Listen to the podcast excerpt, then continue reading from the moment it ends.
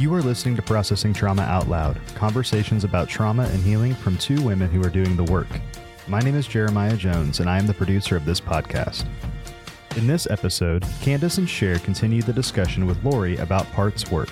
Laurie explains more about parts work and how it allows us to unburden parts of ourselves that believed lies coming from childhood trauma.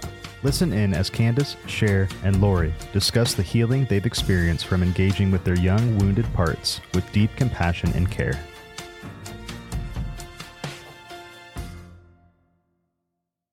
Cher. Hey, Candace. Hey, Laurie.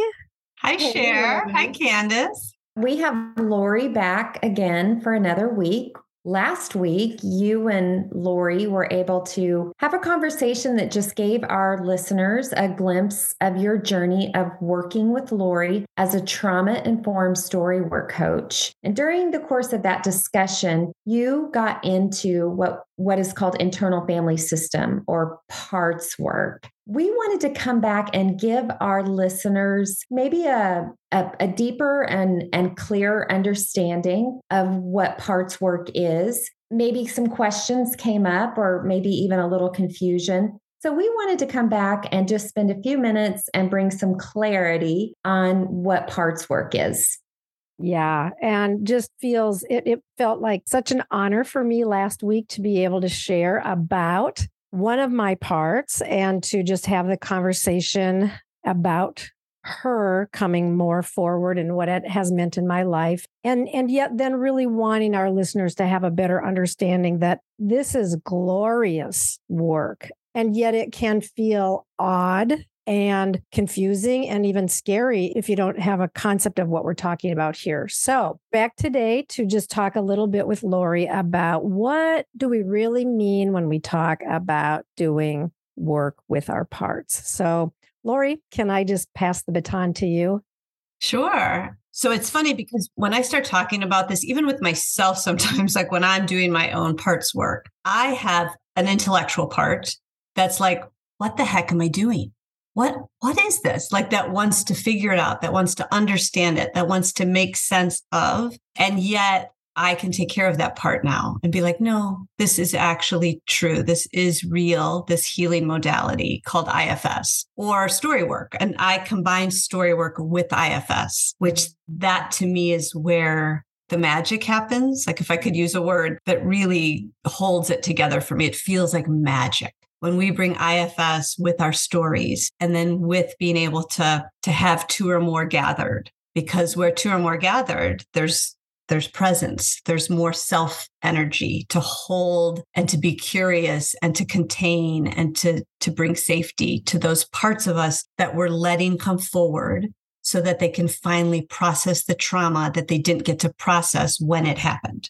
So our trauma as you both know gets embodied it gets trapped and we fragment. So there was about four years ago, my family got in a car accident and it was a trauma. It totaled the car. My daughter got hurt. Her neck got cut by the seatbelt. My dog got thrown from the back into the front. So she was hurt. And yet we were all safe. We were, we all made it. But that night we processed like my mm. kids cried. My husband talked about his guilt because he it was his fault. I had to talk about the dog. Like we talked about it. And I like to believe, I, I do believe we don't have trauma from that car accident. Yeah. It's not in our bodies because we were able to process it in a mm. safe, contained way where all our feelings were validated. They were met with love and kindness from one another. So that didn't get lodged as trauma. But what happens to our young parts, they fragment with the trauma and then they get exiled, like Mm. Sally, right? Yeah. She was exiled to this basement and she even had that little hat on with the flaps. She's a real live being within you. Mm. And that doesn't mean you have multiple personalities. It means you're human, Yeah. Right? Like you just have to hear yourself talk. I hear it everywhere. I was in the grocery store. The woman in front of me is talking to the checkout person. She goes, Well, one part of me, I'm so busy, and this part of me is just freaking out that I'm never going to get it done. But another part of me is like, What the hell? I don't care. And I just chuckle because I'm like, Hello, there's IFS Yeah. in the wild, like right there in the grocery store. I love that you said that, Laurie, because if you listen, you will hear people that don't even know anything about IFS and they will be talking about parts. That's right. I I know that I, I, love that you named that you had that intellectual part. It it gave me some understanding of what happens with me on my journey of doing parts work. I, I experienced that same thing, but I slowed down. Like I haven't called it my intellectual part. It would maybe I would call it my doubter part. But the way I've counteracted that is I know that I know that I'm healing. The more I practice this combined with the story work, I don't care what you call it, it's working. Mm-hmm. it's working. Yeah. So so that just that doubter part, I see you. I know that you don't understand all this. You don't have to understand. We're just going to trust that we see the fruit of the time that we're spending caring for you. And I'd want to add to that part of yours, Candace, she's valid. Her mm-hmm. feelings of doubt and, and fear are valid. And we get to validate her also yeah, as we remind her that she's safe. Yeah, that's good.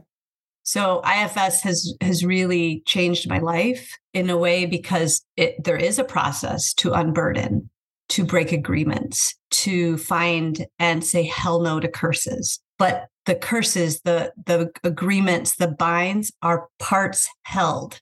Our parts actually hold them. So if we don't have access to those parts of us, we can't unburden. Mm-hmm.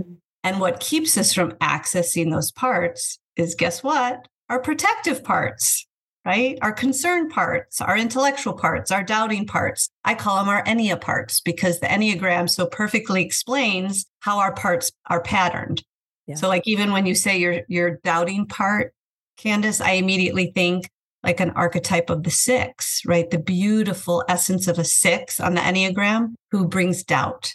Mm-hmm. So I'm not saying you have to know the Enneagram, but it helps me understand someone else's part so I can empathize because maybe I don't lead with the doubting part. I lead with more my intellectual part. I'd call that my five part that just wants to know and understand, know and understand. But I have doubting, fearful parts too. I just don't mm-hmm. necessarily lead with them. I think it was specific to the IFS work because I very much can identify with an intellectual part in other areas. But this, I think, because I had so little information in the beginning, it it felt a little shaky to me where maybe the doubting part popped up and like I need like almost like I need to see it to believe it. Mm-hmm. And I see it now and I believe it now. And so really at the end of the day, that's kind of all that matters to me.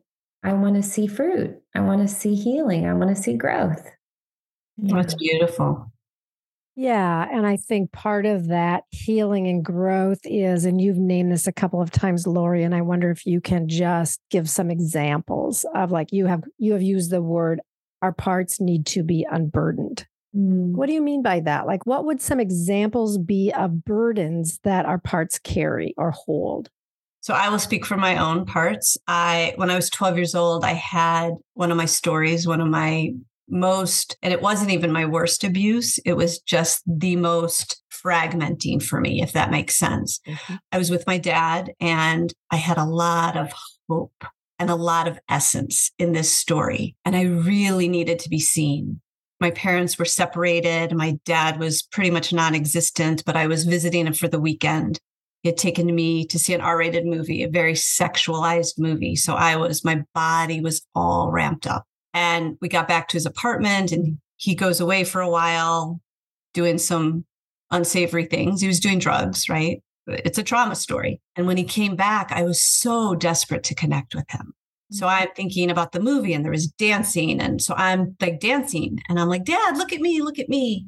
And the amount of hatred and disgust that came from his face and, and his mouth telling me to quit being like that and sit the F down. And, and so he didn't hit me this time. It wasn't like physical assault like it had been in the past with my dad, but it was worse because at that moment, my 12 year old self agreed with the lies that he put mm-hmm. on me, that I was too much, that I was disgusting, that I was shameful for dancing with, you know, beautiful, innocent abandon. It was his shame I know this now because I've done enough story work, but forever that 12 year old part of me held the belief, and then it was reenacted oh throughout my teenage years that I was disgusting, that I was somehow gross and ugly and unworthy.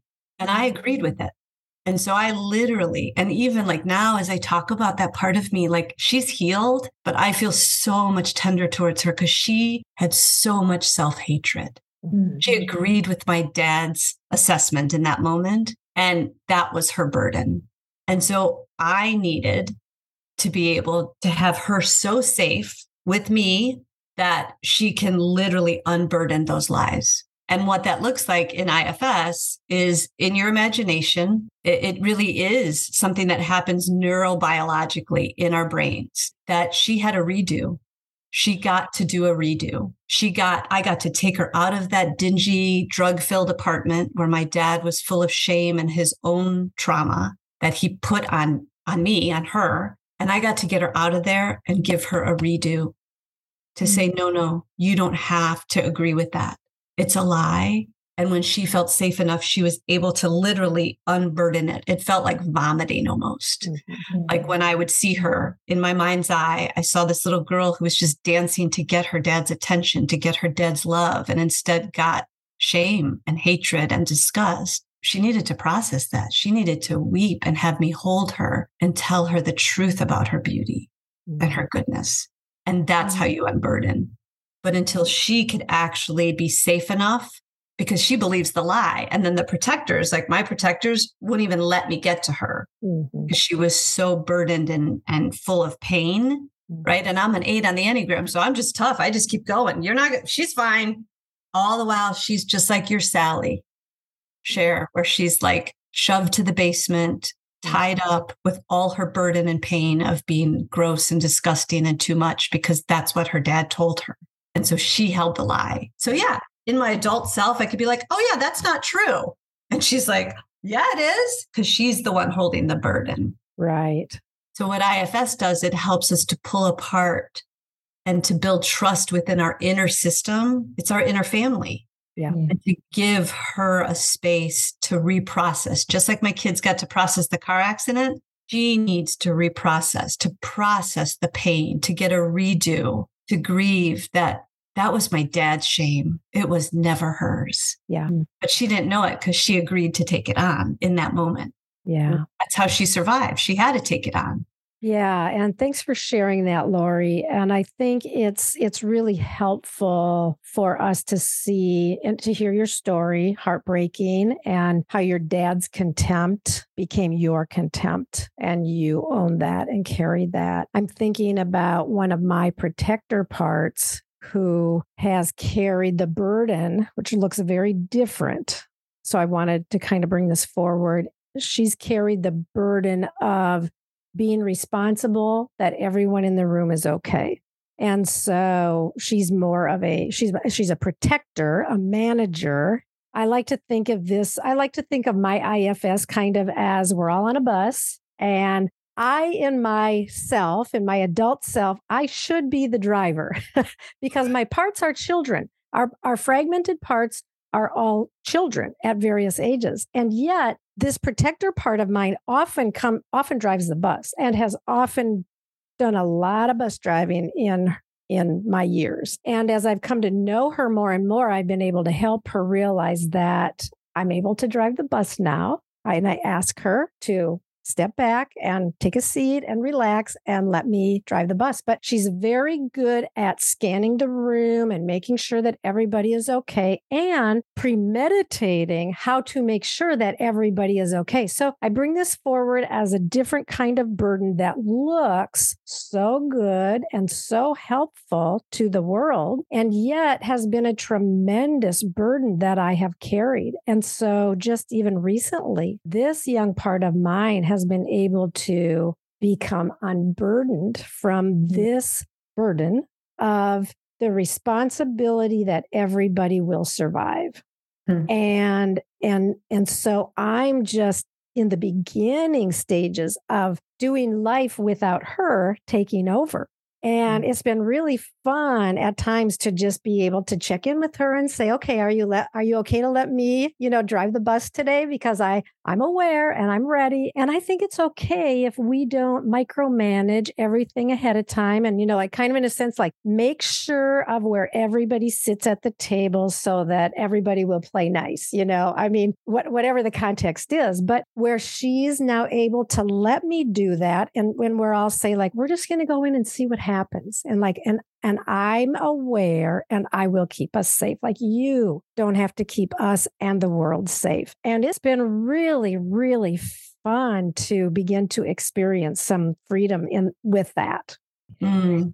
But I sure. wanted to bring that forward to one one last thing, Candace, and then I wanted to bring that forward because our our burdens can look so good and so helpful to the world too. So yeah, Candace, sorry about that. No, I think that's a good point that you brought up because it is true. There are parts that look very productive to the world until we get into the particularities of our stories and we realize those parts are actually very burdened. But I was just I, I, was kind of cracking up internally when you were talking about the idea of uh, the bus. We've talked about this before, but I have this part, and and I'm an eight two on the Enneagram, Laurie. I have this part that if I tell her I'm I'm going to go ahead and drive the bus, she would look back at me and say, "Well, I'm 16 and I have my license now."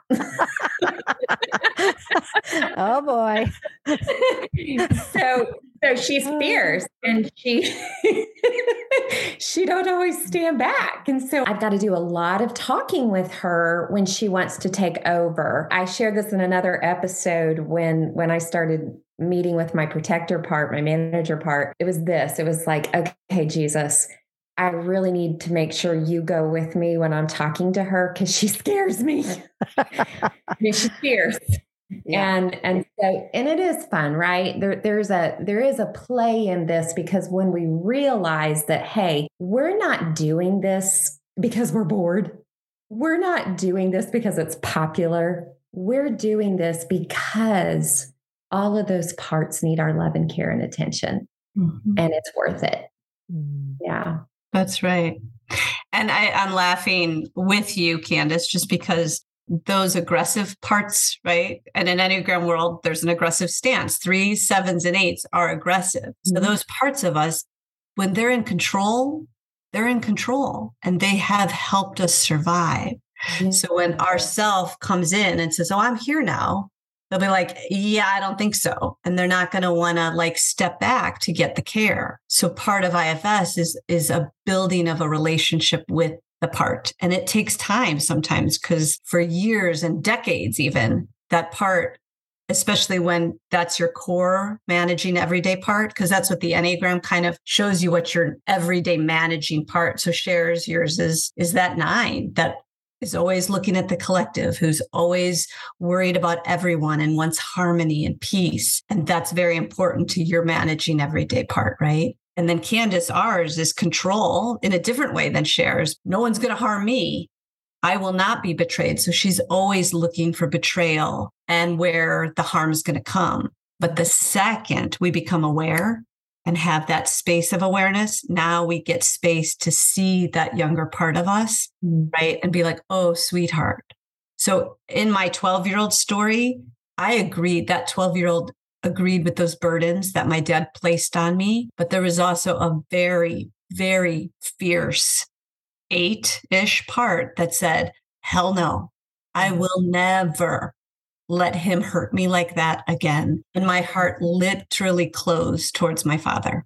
And it took me years, years to help her open the, her heart back up again. Because it mm-hmm. just didn't close to him, it closed to pretty much everyone right yeah. that's the burden of the eight is like we got to protect that soft innocence. Thank you for naming that it takes it can take years Laurie because i'm aware that there is a train of thought that if we just go down to the altar and say the right prayer and and my my justice part's getting kind of stirred up right now that we should be able to forget about the past and move on and i want to say hell no this work can take years. That's right. And it's okay. Yeah. That's right. And and I will say it it does take years. I mm-hmm. mean, not even just can, but it does take years. Yeah. But it's mm-hmm. glorious. Like, like, right. It's, it's incrementally glorious as we step you know we take these little steps into healing and then we think oh i'm there i'm there. And then it's like oh guess not. And then it's more you know but i mean it's not just one long you know dearth of goodness for 20 years while we work on this. No it's step by stepping into the mm. freedom. Absolutely. And candace i just something like kind of stirred in me as you were talking about how long it can take and how especially our very fierce protective aggressive parts that have had to be aggressive to protect that it does take a long time to get them to trust. Not only anyone but ourselves. But what i also heard was another part of you and i'm going to call it a spiritual part or a, a religious part that she needs care too because she still holds a belief that you can just go to the altar and it will all be okay and yeah. that's valid too. So I just want to make sure that you see and hear her as well, because we have other parts that then come against our main part and they need just as much care. They need room on the bus too to have a seat and to have attunement. Well, you just gave me more work to do, Laurie, because I was telling Cher this morning, I'm pretty connected to two parts. I don't even know if I have any other parts, but you just gave me I know I have other parts. I just had, it's almost been a full time job taking care of my, I call her my LK, which is my little K. And then I call her my TK, which is my teenage Candace, little Candace and teenage Candace. And I just started journaling to them in the mornings. And so sometimes I talk to LK and sometimes I talk to TK. And now I have to bring in this other part. RK, religious Candace? Because I heard her. She holds a belief that you just need the altar. You just need the altar call to put it behind you. And she's valid because that has worked in some areas for her, right? Yeah. Yeah. So I, I just, I wanted to say I heard her and I mm. want to invite her onto the bus fully. Oh, great. Hopefully she'll let me drive. Don't count on it. Well, I I want to kind of start mm-hmm. winding this down because we're close to our time here. It's been really a beautiful conversation. Laurie, anything that you want to kind of add here as we just bring this time to a close?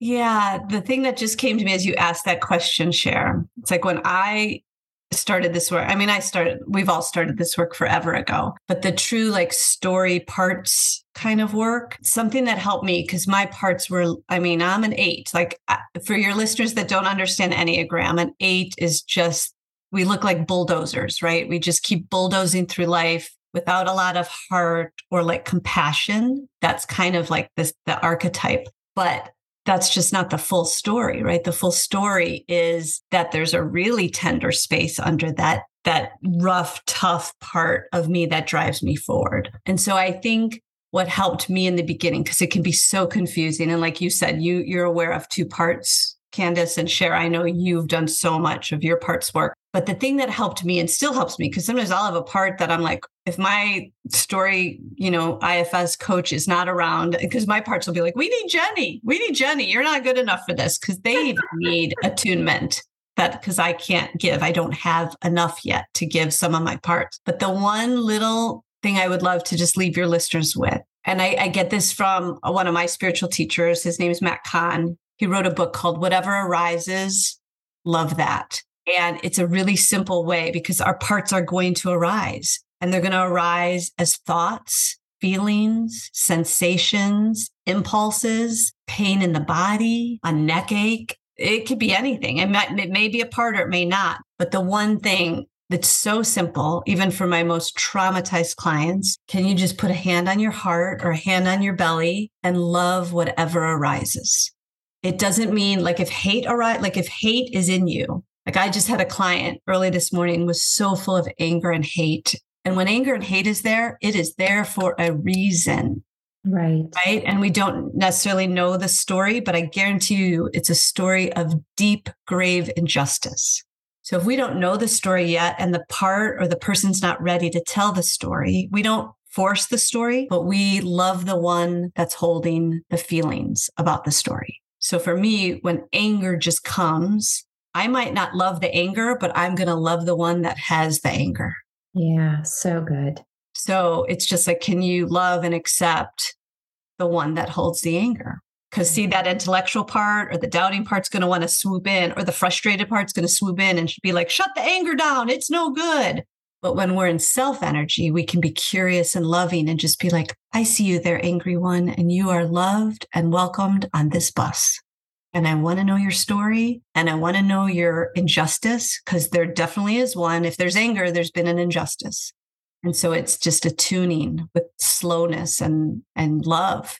And that's the love that I think, Cher that you name you felt for me. It truly is just attunement. It's like willingness to hold space with kindness and love for whatever arises. Yeah.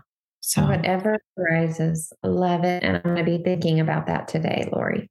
Yeah. And I, I, I just say to our listeners that this has been one of the hugest blessings of working with Laurie and, and for Candace working with your coach because it's it's a very counterintuitive approach to dealing with the hard issues of our life because we're very accustomed to these places and these voices that will very quickly name things as bad or wrong. Yeah. And now here we are saying, "Ooh, that's important and I want to listen to that rather than just move it away and press it down. And it's been in the accepting and inviting forward for, for all of us. Not only are we experiencing freedom and healing in relationships, but healing in our bodies and just this holistic healing that is coming as we are doing this good, good work. And so I invite our listeners to investigate, particularly as we have talked today about IFS and the Enneagram and check out Laurie on so that S O W T H A T dot com. Laurie, just such an honor and blessing to have you with us these two episodes. Thank you. Mm, I love you both. Love you guys so much. Thank you for what you do in the world. It so matters. And you guys are glorious doing it. Yeah. I love you both. As are you. Love you too. Thank you for listening to Processing Trauma Out Loud. Make sure to check out the show notes for links to suggested resources and social media. Like, subscribe, and follow to keep up with our weekly content. And if you don't mind, take a moment to rate and review us. Your feedback is extremely valuable and contributes to the success of this podcast. Music was created by Caleb Paxton, and our sound engineer is Jeremiah Jones of Audistory LLC. We welcome you to join us for more conversations soon. Take care.